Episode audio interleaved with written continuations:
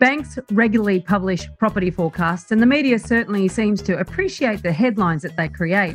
Yet we know, given the test of time, that they're rarely proven to be accurate, which begs the question what process do they use to create these forecasts and why do they publish them? This is a conversation that we've been wanting to have for a long time to gain an insight into how the big bank economists come up with their property market forecasts. What are the key inputs? What are the triggers for revision? And what are the implications? Welcome to The Elephant in the Room. This is the podcast where we love to talk about the big things in property that never usually get talked about. I'm Veronica Morgan, real estate agent, buyer's agent, co host of Foxtel's Location, Location, Location Australia, and author of Auction Ready. And I'm Chris Bates, mortgage broker. Before we get started, I need to let you know that nothing we say on here can be taken as personal advice. We always recommend you engage the services of a professional. Don't forget that you can access the transcript for this episode on the website, as well as download our free Fool or Forecaster report. Which experts can you trust to get it right? TheElephantInTheRoom.com.au. We're really honoured to be joined by Felicity Emmett, Senior Economist in the Australian Economics team at ANZ. Felicity has more than 20 years' experience as an economist in financial markets and is now responsible for the analysis and forecasting of key Australian macroeconomic indicators, as well as thematic research on the Australian economy. She also provides specialist analysis on topical issues, including the housing sector and the policy outlook. Thank you so much for joining us today, Felicity. Oh, thanks very much for having me. Felicity, thanks so much. I mean, I guess the banking system um, has lots of assets, and that's people's homes, investment properties, you know, business premises, etc. And we've got lots of liabilities as, as homeowners as well, mortgages that um, are also your assets. So, why does the, the property market matter so much to the banks, and and why do you produce research? Um, you know, lots of it on, on forecasting where it's going to go. Hmm. Yeah, no, this is a, a, good question. Good for, a bit of self reflection as well. Um, so we produce it for a few reasons. One, as you say, is for the bank itself. The bank is heavily invested in housing through its mortgage portfolio, uh, and that is is a, a, very large asset for the bank.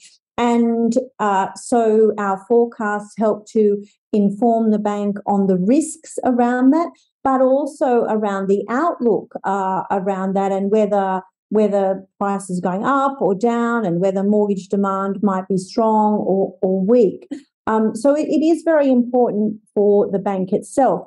But probably even more so is it's for our customers. And those customers might be just general uh, borrowers like a mum or a dad or whoever buying a, a, home, but also businesses who might be borrowing against their home, or even larger businesses that might be investing in uh, real estate in, in some form. So, across the whole spectrum of um, bank customers, from very large to very small, they're all uh, very interested in, in what's happening with housing.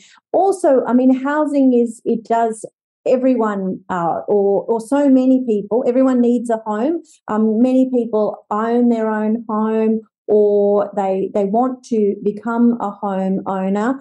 And um, it's nearly always the largest share of people's wealth. So the people are generally very interested to know um, where house prices might be going.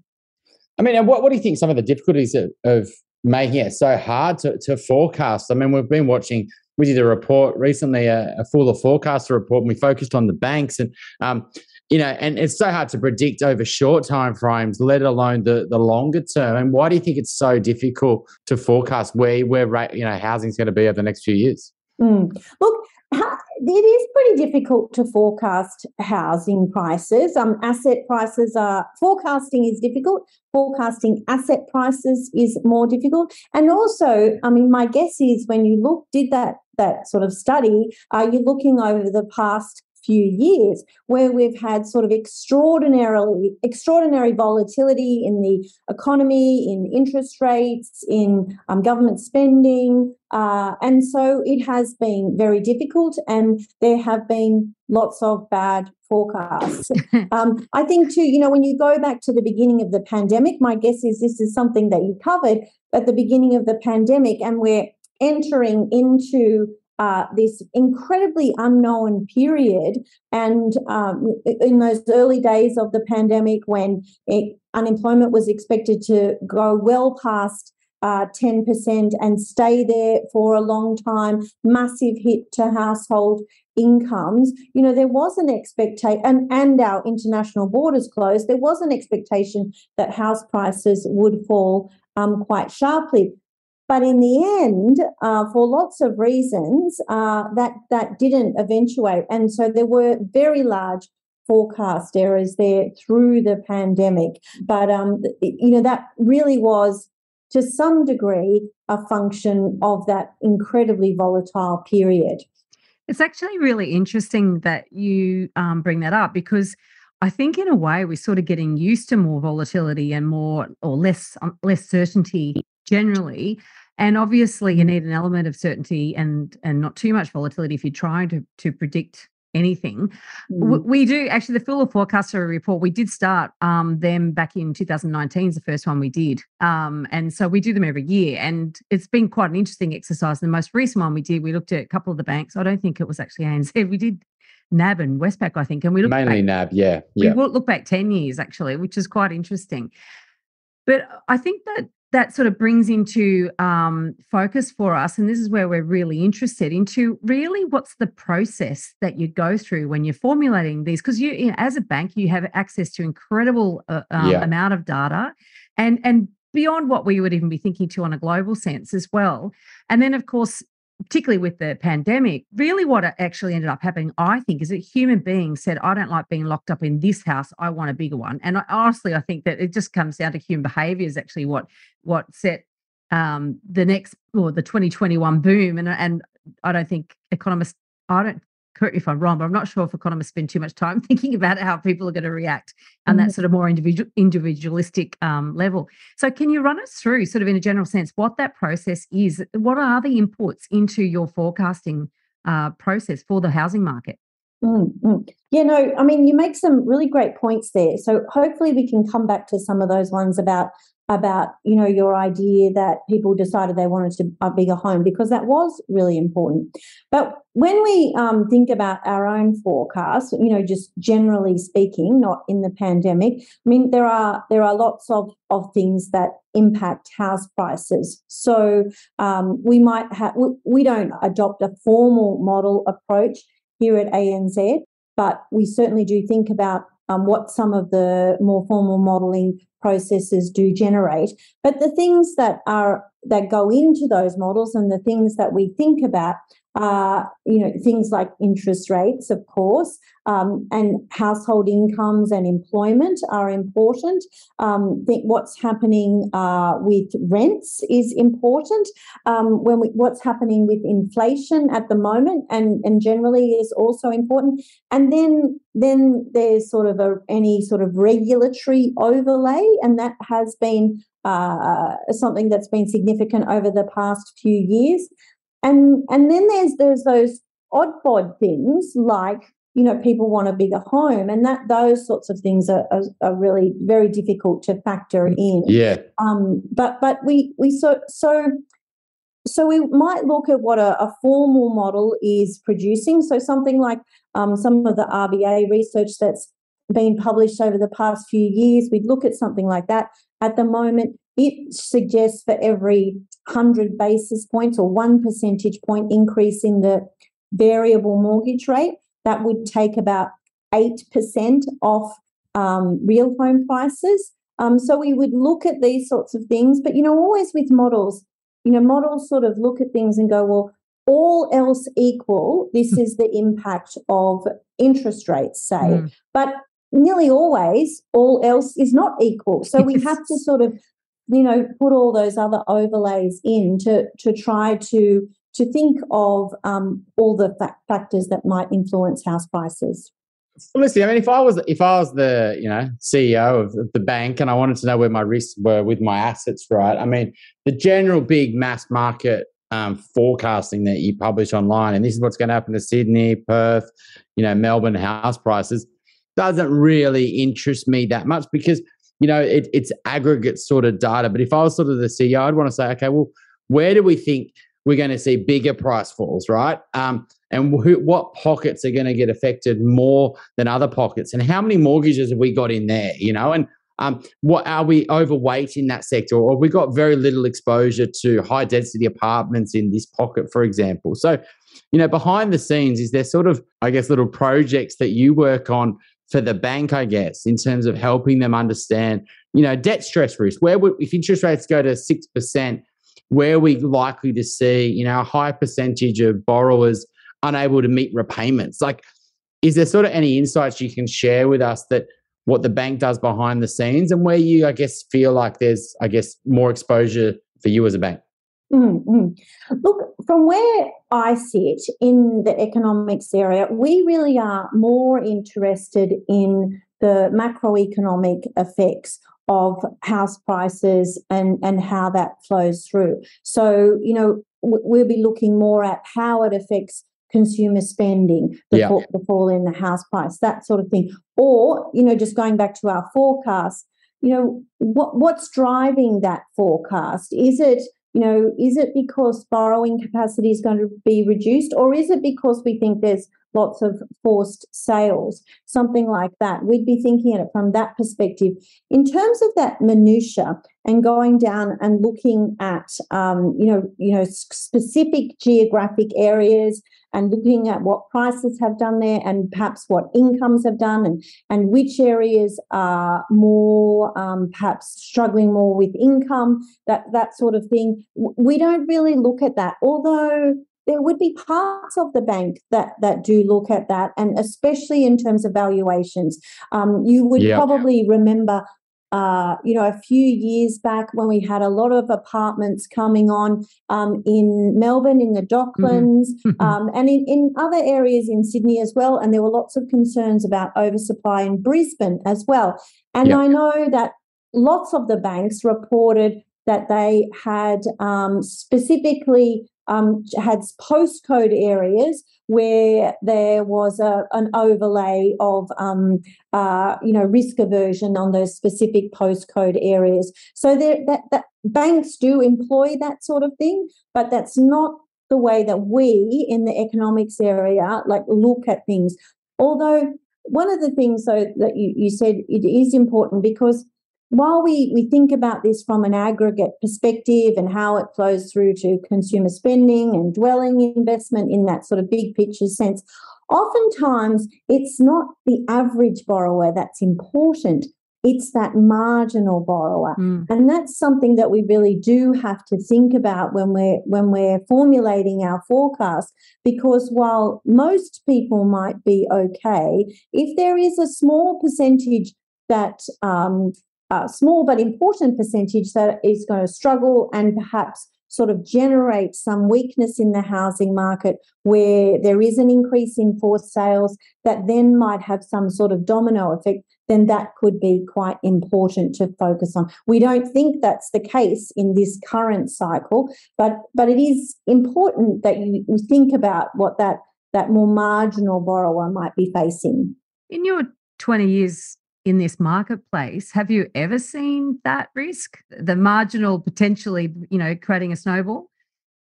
Well, there, you know, when we look back to what happened in the US for the global financial mm. crisis, that's really sort of a, a, a pretty, uh, you know, one sort of example of that sort of thing. In Australia, you know, we've had such an amazing run with, you know, uh, prior to COVID, you know, 25 years or plus of no recession. Mm. And really, when you look at our house price cycles, we, um, I mean, it's not correct to say house prices never fall, mm. but the declines have been really quite shallow and um, they haven't generated any sort of significant increase in, in arrears, really, or in for sales. I mean, in Australia, in the sort of mortgage market that we have, this full recourse mortgage market, you know, people do tend to uh, hang on to their homes. Yep.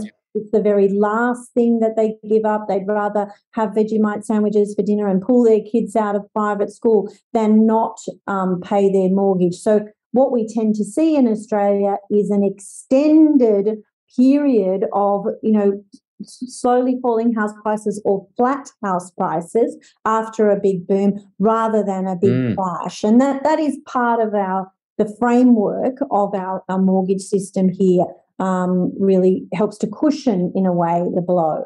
Really, I think that's a really big point yeah. to be honest, because um, a lot of sort of level one thinking, I would call it, with people who um, are looking at the property market. And a lot of people want the property market to come down so it's more affordable so they can buy. And that that in itself is um, one of the things that protects the market because as prices fall, more people want to buy, right? Um, mm-hmm. And want to upgrade or enter the market. But a lot of people think, oh, okay, all of a sudden interest rates are going up, which they've gone up really only in the last three months, right? They've been at 2%, now they're at 3%, right? Um, or maybe up to 4%. Um, but the debt stress, even if you are, you know, you don't, you know, that that additional payment um, is forcing you to be a bit tighter with your money. You don't all of a sudden go and put your property on the market, right? It takes many months and sometimes years for you to really before you start to use all your buffers or you once you speak to the bank, etc. So, um, is that what you think? You know, even though rates are likely to go up, we're very unlikely to see any real um, significant debt stress because people will make cutbacks to their spending, um, and we're unlikely to see any real massive um, forced sales across the country. Yeah, look, that is that is definitely our view. I mean, prices. The reason prices will fall is because there's reduced borrowing capacity. Yep. I mean, we expect the cash rate to go to 3.35% by the end of this year. The RBA is um, sort of factoring into its assumptions a rise of three percentage points. Um, and, and if you look, that sort of increase in the cash rate reduces borrowing capacity by between 25 and 30%. It's quite significant. Massive. Um, for the same sort of repayment. Um, and so, so that is the main reason why we expect um, prices to fall. Um, the it is you know that people have these very large buffers. We know that. We know that there's been this massive build up in savings. Um, some in offset accounts, some just in in normal deposits, 260 billion through the pandemic.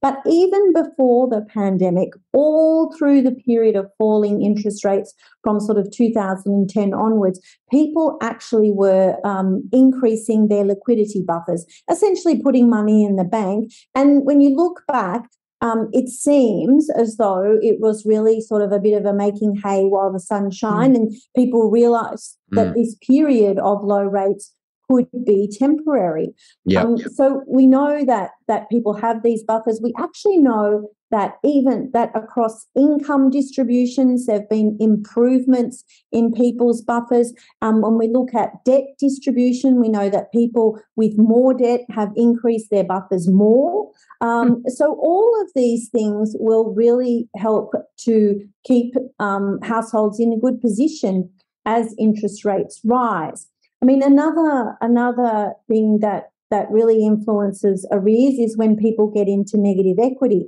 But because we've had this big run up in prices, um, not everyone has got in at the top, obviously, and mm. because also the banks actually, even though there has been an increase in in high DTI uh, debt to income lending. Um, yep. There has actually been a reduction in lending with high loan to valuation ratios. Yep. And so what that means is that actually very few um, people are in e- negative equity now. The RBA estimates there's 0.1% of loans are in negative equity. If house prices fall 10%, they think that that might go to 0.4% of people. And if house prices fall 20%, they think that that might rise by as, as much as 2.5%. Now, that's is still, you know, not immaterial, but in 2019, negative equity peaked at about three and a quarter. So it's still lower than 2019. So that really means that, that people are really coming into this period of higher interest rates in a very solid position. It doesn't mean that consumers, people can keep spending the way they have been, that they will have to spend less um, and spending will slow. But that is the intended impact of higher interest rates. I got two questions from that. And, and one is, I guess, because um, our spending isn't necessarily discretionary. I mean, obviously, you know, the well publicized iceberg lettuce at $10. I mean, I was I bought capsicum the other day, sixteen dollars a kilo for God's sake. Mm-hmm. You know, and, and it is really obvious. At first, when people were talking about rising food prices, I was like, well, I can't even really see it, but but I mm-hmm. certainly can now. It's very very plain. Um, so a lot of this sort of inflationary pressure isn't necessarily uh, in our control as consumers, whereas mm. previously, I you know maybe you could argue the more of it was, and yet we you know obviously raising interest rates or increasing interest rates is, is designed to sort of put downward pressure on um, inflation. So how will this be impacted? How will I guess inflation be impacted with this round of rate rate hikes as compared to previous ones? Okay, so so just a couple of things picking up on, on some of the things you said. Already even inflation itself is going to have a, a downward um, place downward pressure on spending. Um, and going to your point about uh, discretionary and non-discretionary what we've seen is um, prices for non-discretionary items rise at a faster rate. And so that means there's less money uh, to spend on those discretionary items. Mm-hmm. Interestingly, though, people are still really continuing to spend at a pretty solid rate. So, you know, as you know, the banks collect data on what people spend and what mm. businesses, what's coming through on on the terminals. And, you know, when we look at that data, which, you know, we've got it right up now until early August, you can see that people are actually still spending at a pretty solid mm. clip. And they are still spending on discretionary items. They're still spending on big ticket items. So there doesn't seem to be any impact as yet. And when we look at New Zealand, obviously we have a, a fairly big operation there. Now, they have seen interest rates hikes since October last year. And again, they're not seeing any, we're not seeing in our spending data any real slowdown in spending data there, even mm. though they've got had much higher interest rates. So, so that is sort of interesting, yeah. I think, to, to see. But but the way that that interest rates you know that they have a few channels that they work through. Um, the main one is this cash flow channel and that just means that people have to divert more of their uh, their income to uh, mortgage repayments so so they have less to spend money on discretionary items. The other way it works is through uh, the wealth effect that people won't won't feel as well off mm-hmm. because mm. they, they won't feel that their home is worth so much. They'll see a home sell around the corner and think, oh, I thought that would have been worth more than that. And then they readjust their own expectations yeah. um, of what they're they're worth. And that flows through to consumer spending as well. And then we start to see that impacting on things like um, building approvals and how much people spend on um, building a new home or buying an apartment or doing renovations. You know, you, are much less likely to spend a truckload on a big yeah. renovation if you think your home's not worth as much. So it flows through in, in, in all sorts of different ways.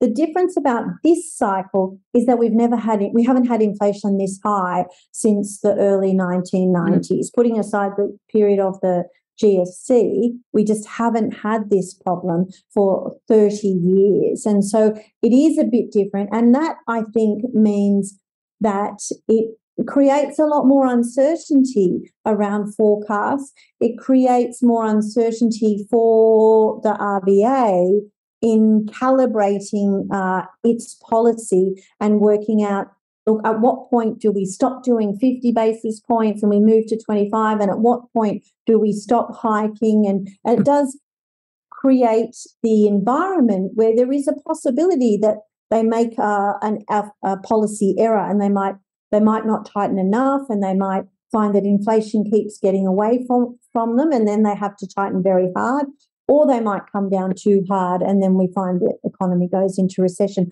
So it is um, it is a, a very, as Phil Lowe called it, a very narrow path uh, through here where they, they tighten at just the right pace um, to keep the economy on relatively solid ground but get inflation under control. Yeah, the, you talk about consumer confidence or spending, which you haven't said confidence, but I'm, it's sort of part and parcel, isn't it? Because um, what we've seen, certainly anecdotally around the property market, and certainly you can see that in terms of the price growth slowing and then and moving into into price falls in some areas, um, is that the consumer confidence in the in the property market has certainly taken a hit. And you can see that also in listings numbers. You know, there's obviously a, a, a lot less property coming onto the market. And mm. yet, what you're saying is that that haven't actually um, hasn't manifested in in discretionary spending. It's not like we're lacking confidence in that area. Mm. Is is that it's, is that a dichotomy that hasn't really mm. shown up before? It sounds unusual. It is really unusual. That's exactly right. So, so I mean, you're right in terms of confidence in the property market. When we look at some of the indicators that come out of um, the Melbourne Institute in terms of um, consumers' expectations around house prices, or their idea of when is a good time to buy, they are really quite low. They've come back a long yeah. way, mm. um, and so that that confidence in the property market is low. But generally speaking, consumer confidence is very low. It's at recession levels. Um, you know, today in the ANZ Roy Morgan release um, that showed weekly consumer confidence fell four and a half percent or so. It's down to the levels that it was in April 2020, in when the worst of the pandemic wow, yeah. um, was hitting, and there was so much uncertainty. And generally, it's at recession levels. This is something actually that we're seeing around the world. Um, that confidence is very, very low at the moment, and this is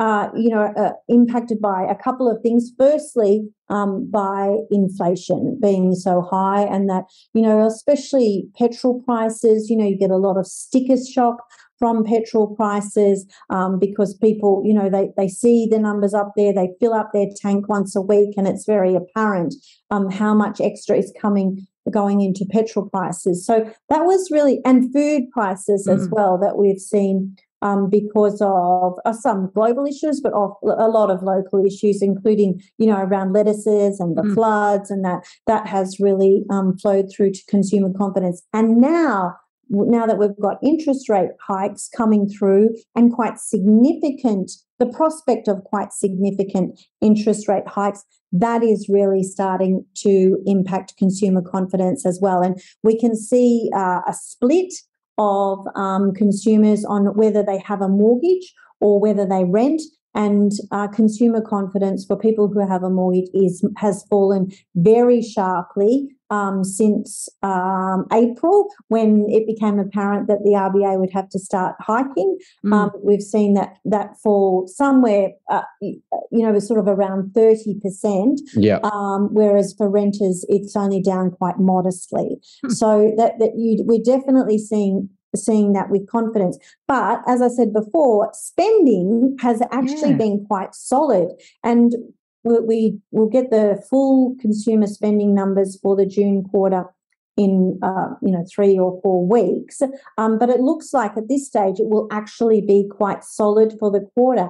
And as I said, our um, our ANZ data show that it's still um, staying quite high even currently. And this this really large divergence is incredibly unusual. Mm. And again, it creates that uncertainty. Well, well, what will happen? Will confidence recover as people realize that they can manage these higher re- repayments? Or will actually we just see spending, um, uh, you know, come down quite quickly uh, to be more consistent with consumer confidence? to Felicity, is that why you think that they're going to have to go? You know, a lot of other people aren't forecasting rates to go as high as you guys. I mean, in terms of 3.35 by the end of this, um, you know, by Christmas, really, which is basically another three September, October, November. So 50, 50, 50 basis points. Um, I mean, which is a pretty big tightening, right? To go from 0.1 to 3 plus within, you know, basically six months is massive. Um, mm. You know, and do you think this because consumers aren't cutting back their spending? I think that's really interesting. You know, in New Zealand they haven't done it. I mean, it's it's quite soon here. We're only talking three months since mm. the first rate hike. Um, you know, or four months, I guess you'd call it now. But um, yeah, is that why you think? Also, that I mean, there's so many loans at fixed rates. Um, you know, mm. that's you know that's not impacting them. You know, yeah, their variable portion, but that's for a lot of people who fixed the last few years. They've been fixing eighty, you know, eighty plus percent of their loans. So What's some of your reasons why you think they're going to go so hard? Because that's that's pretty big compared to other expectations. If you like what you're hearing here, please share this episode with others you feel would benefit. And while you're at it, why not leave us an iTunes review? Five stars, please. Every review helps make it easier for other people to find us and hear what our amazing guests have to say. We love hearing your questions and we're planning more listener Q&A episodes. Please send your questions in. You can send them via the website, which is theelephantintheroom.com.au or directly via email to questions at theelephantintheroom.com.au.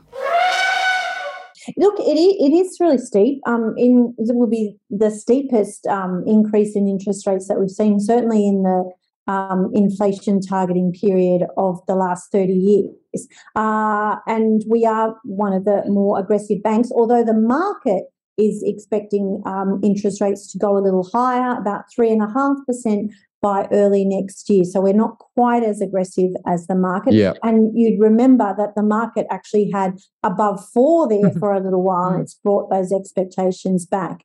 Um, so it is an aggressive rate profile, and there is certainly the risk that they take a little bit longer to get there than we currently expect. But when we look at those, the inflation numbers that we had um, a, a couple of weeks back, you know, headline inflation at 6.1%, um, underlying inflation trimmed mean that the RBA focuses on at 4.9%. They're the highest rates that we've had for 30 years. So the RBA has a really big job to get on top of it. Now, lots of the drivers of inflation have been uh, global, but actually there is a lot of domestic pressure now. You can see it in the how broad based um, those inflationary pressures are. So around 80% of the, the CPI basket is rising at um, faster than 2.5%, the middle of the RBA's target. Um, and you can see it in the tightness of the labour market. You've got the labour market um, unemployment at 3.5%. You've got around half a million job vacancies that really suggest that unemployment is going to get uh, quite a bit lower. We think it will get to sort of 2.9% by early next year. So that really tight labour market and more generally the uh, capacity constraints in the economy is likely to continue to generate pretty solid inflation. We might be past the peak in quarterly inflation, but it's still going to stay quite strong because of these this very strong demand, very strong labour yeah. market. And so that means that the RBA has quite a bit of a job ahead to get on top of that, to make sure those inflation uh, expectations aren't don't become really ingrained uh, and we do hmm. start to see some sort of uh, inflation, wage inflation spiral. Yeah, I mean that's what I was going to ask about. So, I mean, do you think that's really the main reason why it's so important that we get inflation down, you know, because if we're expecting inflation to stay at 5% per year, then as a worker, why wouldn't you ask for at least a 5% pay rise? And, um, and then you have to put prices up because you're going to have to pay more wages. Do you think that's the real risk, the tight line that we're playing right now? If we keep inflation high for too long, um, we, we really get ourselves in this catch 22. Yeah, that's exactly right. That that is the concern. And I mean, it's perfectly reasonable for workers to feel like they want compensation yeah. for higher inflation. And and really, you know, we've had a long period of um, you know, low or or negative real wage growth. I think it's it's reasonable for for workers to sure. expect mm. that but we, it, it, does raise the risk uh, that, that if we continue to get this compensation year after year of um, the high inflation, that uh, that we will get get this wage price spiral.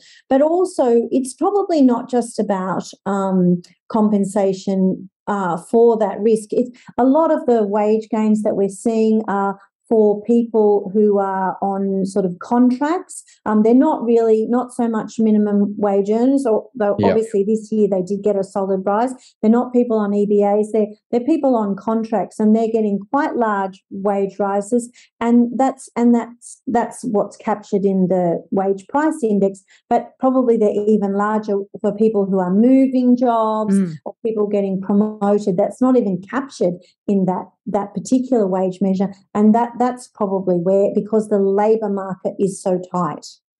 I mean, do you think around housing affordability, a lot of people um, would think houses are getting cheaper, but are they really getting cheaper if you your servicing costs are going up a lot more, right? So if you're paying 30% more each month for the next 30 years, and that's not the way it works. But if your mortgage repayment is higher, and but that's greater than you know the saving on paying for a lower price. I mean, housing getting more expensive right now. Do you think rather than cheaper? Yeah, no, this is a really great question, Chris. and this is something that is, you know, we do think about. Um, and you know, and the answer is sort of, you know, it depends, a typical economist answer. Um, but pretty much it's not really getting cheaper. You know, yeah. we had a look at this um, with our, our housing affordability report that we do with CoreLogic, and we had a look at how much the, the increase in repayments would be because of interest rates and how far house prices would have to fall to offset that. Now, hmm. at the time we did that, I think we factored in 200 basis points of interest rate hikes, so less than what we've got at the moment. Mm. And we really found that house prices would have to fall more than 30% to compensate for that. Yeah. So, so it doesn't make it affordable in that in that mortgage servicing sense. But we do know, though, for first home buyers, the, the mortgage servicing hurdle is not as great as the deposit hurdle. Mm. Um, that is really the thing that stops first home buyers getting into the market. And lower house prices will impact that um, that deposit yep. hurdle. So so for some, um, you know, they they can get in, as you say, or as you sort of implied, those those higher rates are not going necessarily going to stay forever. So mortgage servicing might be difficult initially, um, but they will have that that slightly lower or or you know materially lower in dollars terms um, deposit that's required if we do see house prices come off you know 15% or so. Yeah, the deposit hurdle is a funny one. A lot of people use 20%. Why do you think it's 20%? I mean, really, you get into the housing market with a small deposit. That maybe 15%, I think, is a, a better number 10% for deposit, 5% for stamp duty. I mean, a lot of banks go for that 20% deposit. I mean, why do you think that is? I think, well, you know, now we have um, uh, the uh, government scheme where you can get in with 5%. But I think, you know, traditionally, um, if you had less than 20%, you had to pay mortgage insurance and that just increased the cost. So oftentimes, when we're looking at, at things like um, deposit affordability, we do base it on that 20%. Um, but you're right. Most people that do enter the market, they don't have that 20%. It's considerably less than that. But it still is quite a significant hurdle for, for first home buyers. And when you look at like a, the Sydney market, for example, um, and median prices here, you know, it, it's a lot for, you know, I think on the latest affordability, saving up for a home in Sydney, uh, on average, if you save 15% of your income each year, it's going to take, I think it was somewhere more than 12 years. So it's just sort of like you know outrageous really yeah i mean that's um, something that government so government's looking to change with stamp duty moving to land tax um, which we might find out you know in the next few months whether that gets legislated i mean things like that how do you as an economist you know because you can't forecast that right you, you know mm. they've talked about that for a couple of years but this is a once in generation change um, you could see apra come out uh, i know in the bank of england just overnight they basically reduced the buffer for mortgages over there massively. They went from a 3% servicing buffer to a 1% servicing buffer, um, which is something that APRA could do here. I mean, why do we need a 3% buffer if rates have just gone up 3%? Um, mm. They're unlikely to go up 6%, right? Um, how do you sort of you know and it's so tempting for the government to you know try to fiddle with things um, because of all the impacts on the wealth effect and um, you know household balance sheets and how healthy, uh, you know, financially healthy we are going to retirement, etc. So, what's mm. your thoughts around these um, other, you know, factors that it's just so hard to put into your model, um, which are bound to happen as prices change, whether it's tightening or loosening. It's it's bound to happen. Yeah, no, this is again, you know, really great question. And it is very difficult to quantify the impact of those regulatory changes. Yeah. I mean, you'd remember in that period between 2017 and 2019 where house prices fell quite substantially mm. and that was really all about um, you know some official uh, regulatory changes that APRA uh, introduced, but also about just a general change in appetite for risk around lending post the, the uh, Royal Commission into yep. banking. And, you know, so those things are incredibly diff- difficult to quantify.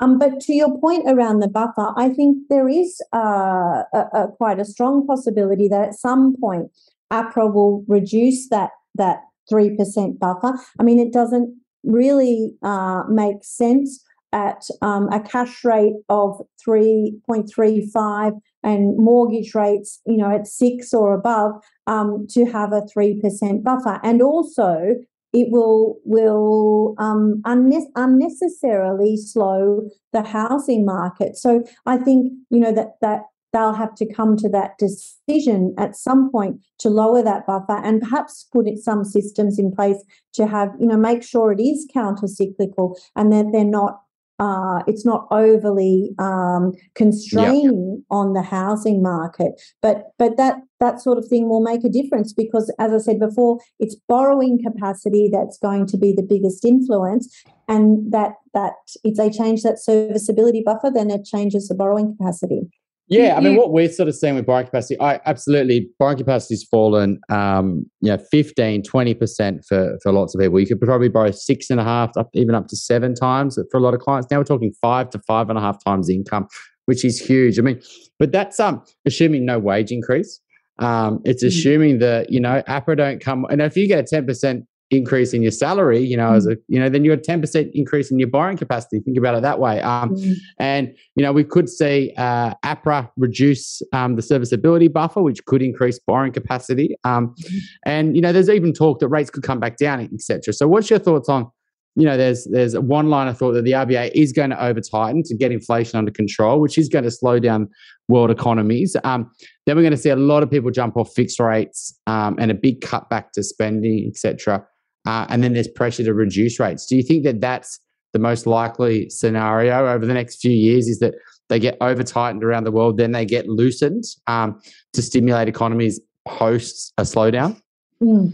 You know, this is this is you know part of the, the forecasting process, and certainly uh, in the US, where inflation is higher than it is here, um, but we are catching up quite quickly. Um, you know, they have said that you know they might really have to engineer a hard landing, essentially a recession, to get inflation under control, and that would mean you know ramping up the the Fed funds rate there, uh, you know, more quickly and more steeply, knowing that it will only be very high for a short time and then yep. they'll cut. And that's certainly a possibility there. Um, here, I think that um, we inflation is not as well entrenched here.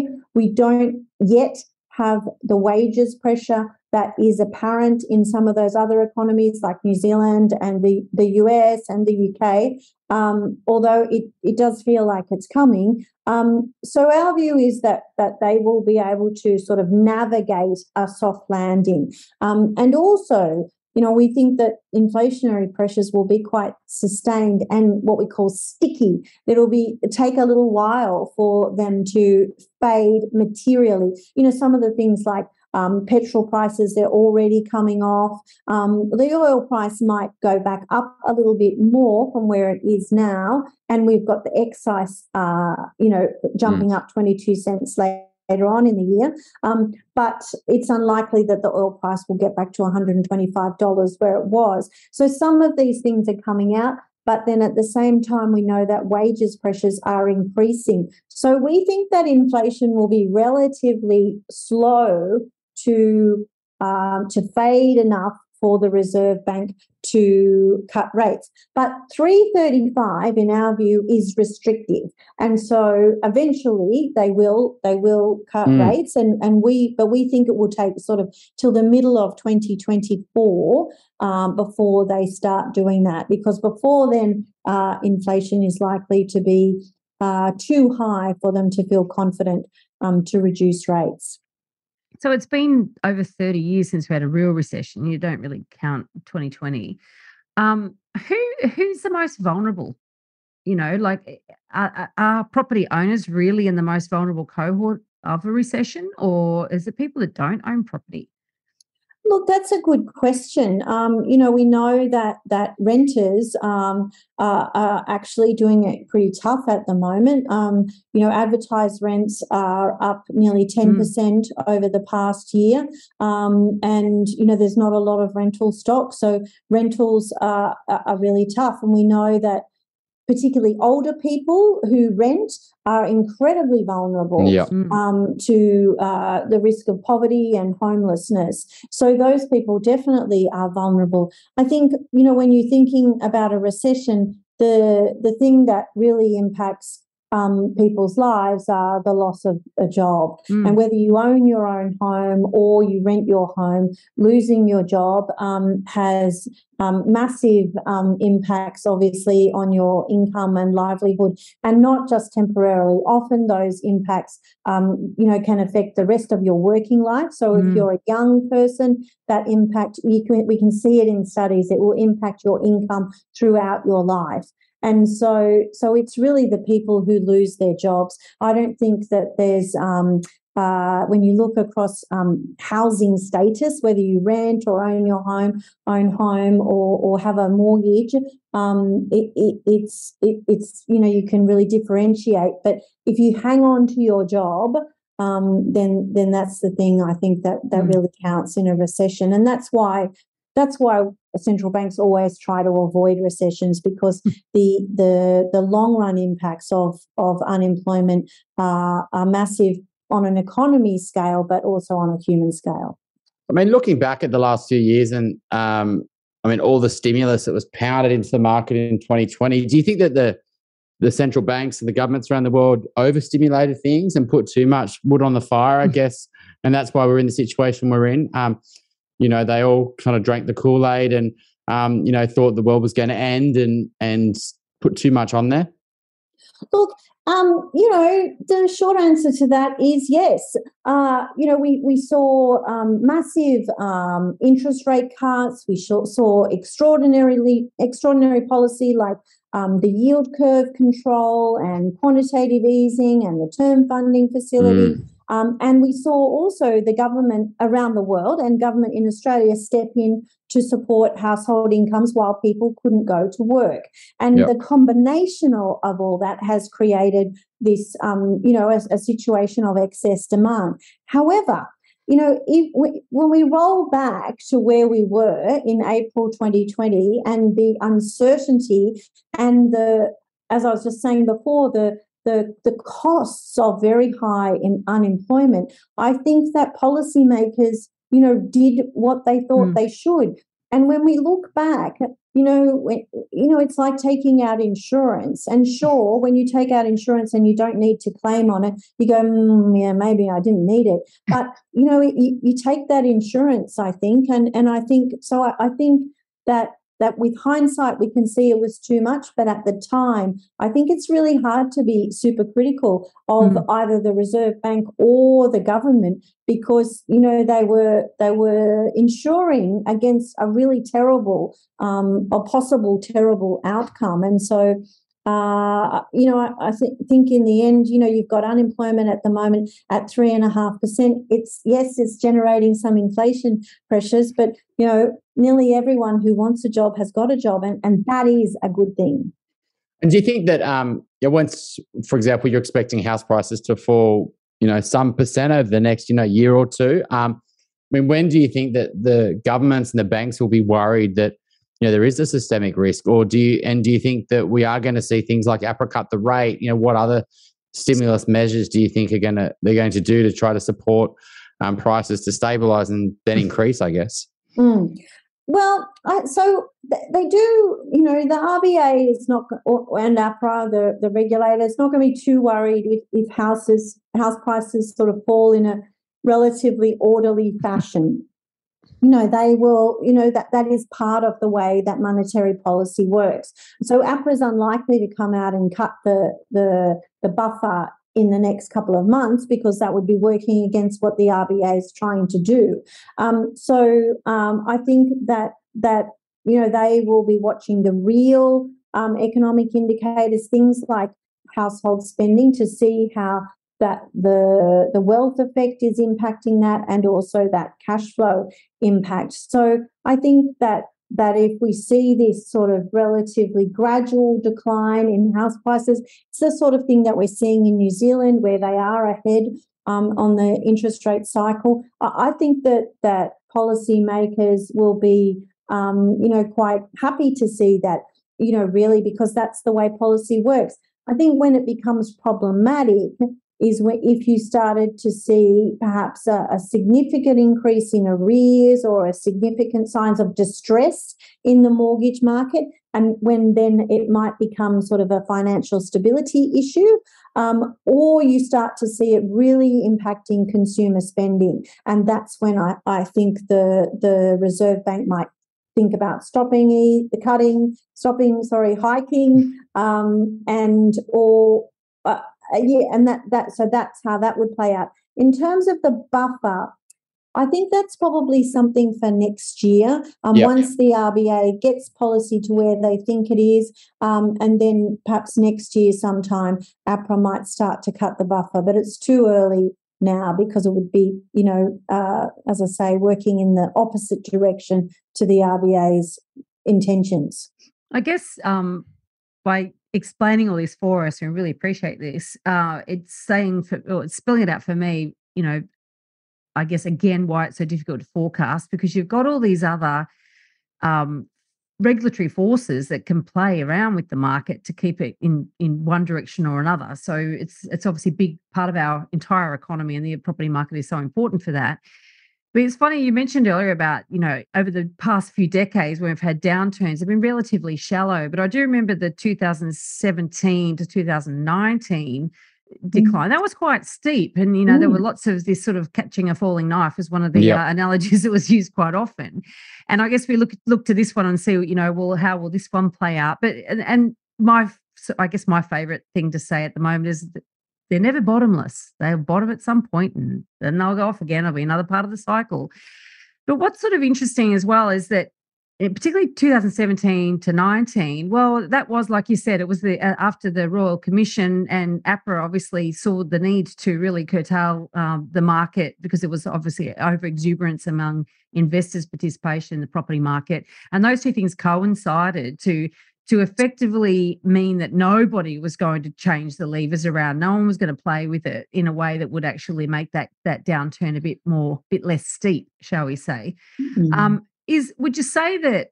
Um, a you might disagree with my, uh, I guess, my assessment of that, but would you say that in the current environment, it, there's probably more of a capacity or more a willingness to actually keep it being shallow rather than being as as sort of steep and seemingly um, precarious last time around? Yeah, I, I think that that that at in that period then 2017 2019 i mean that's a period you know that when we look back it you know apra there was apra the and the royal commission that impacted housing lending but also there's a you know, certainly a relatively strong view that interest rates were kept too high through that period. Mm-hmm. I mean, this is part of the RBA review that's coming up, um, and they will look at that. I mean, the Reserve Bank was missing its inflation target through all that period. Um, so effectively, unemployment was higher than it could have been. Um, so, so there were, I think, a, a number of factors through that period that actually, in retrospect, um, perhaps could have been different. And I think, too, there was um, perhaps not a full appreciation of the indirect impact that the Banking Royal Commission had on lending appetite at the banks. Mm. Um, I think this time round, though, it, it's a bit different. I don't think, I think the RBA um, wants you know, one it needs to see uh, activity slowing, and part of that process is lower house prices. Mm. The RBA is not going to be concerned by what we've seen so far in house prices, and it's it's going to be expecting house prices uh, to fall quite considerably. As I said before, its its modelling would suggest that house prices will fall mm. around you know 25% um, given uh, on, on a 300 um, basis point increase in the cash rate.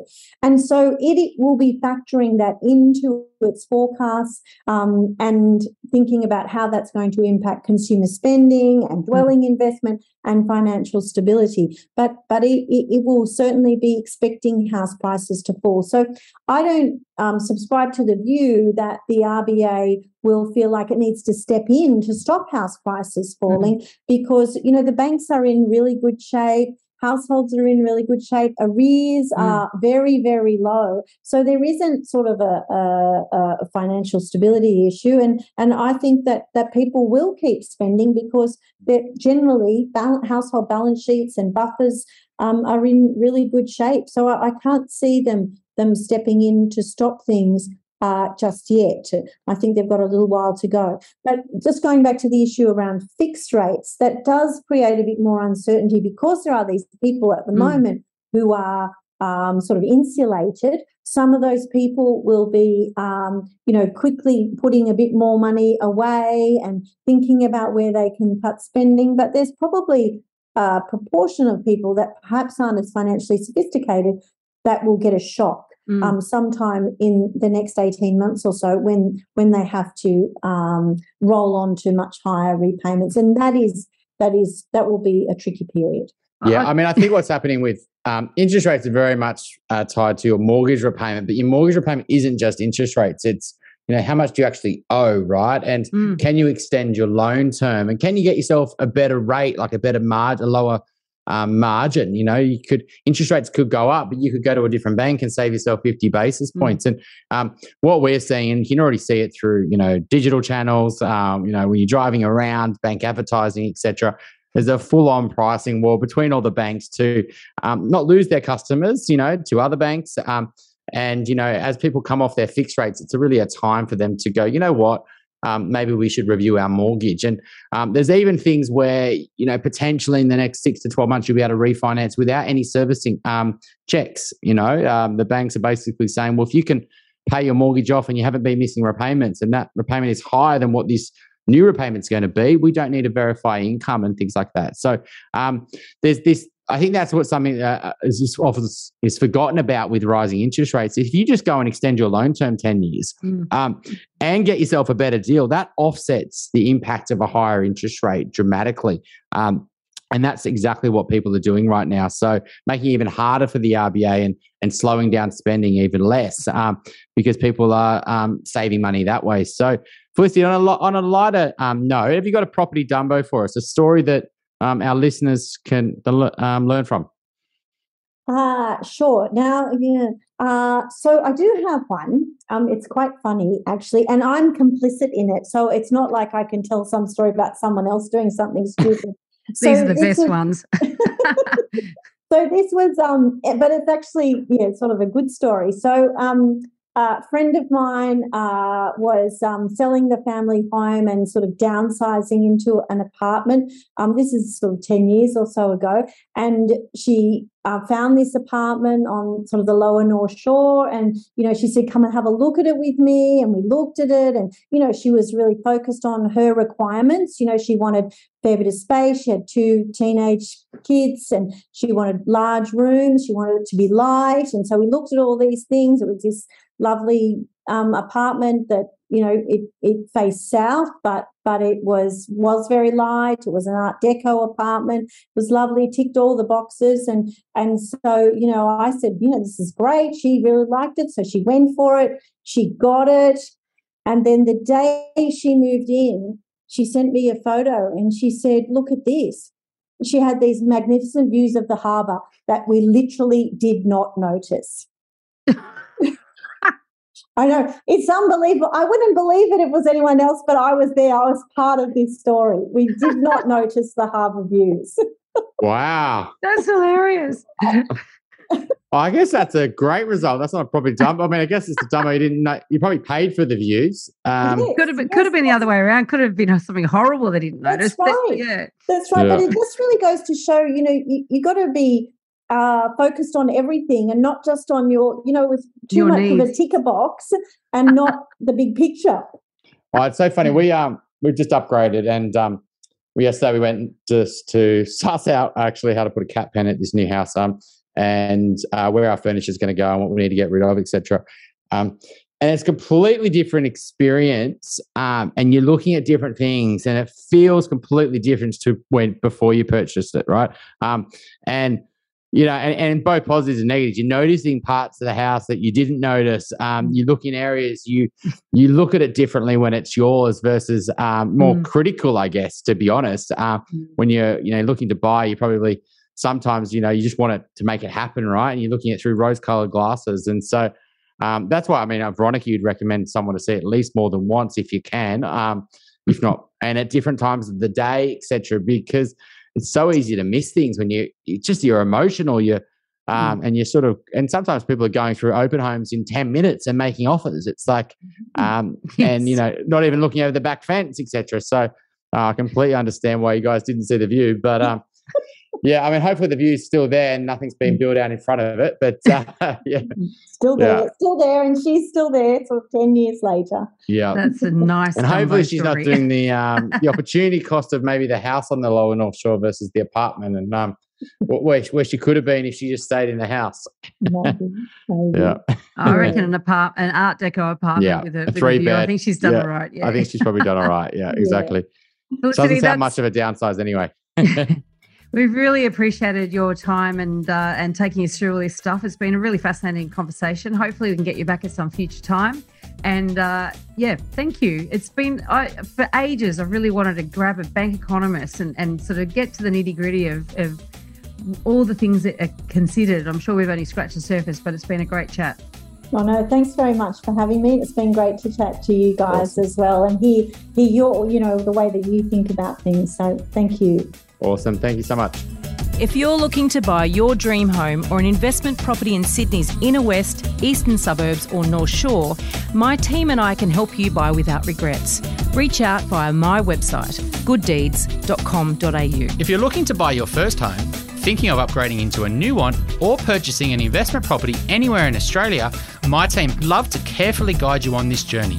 And most importantly, get the finance right. Reach out via our website wealthful.com.au. Thanks for joining us. We'd love to see you again. And remember, don't be a Dumbo.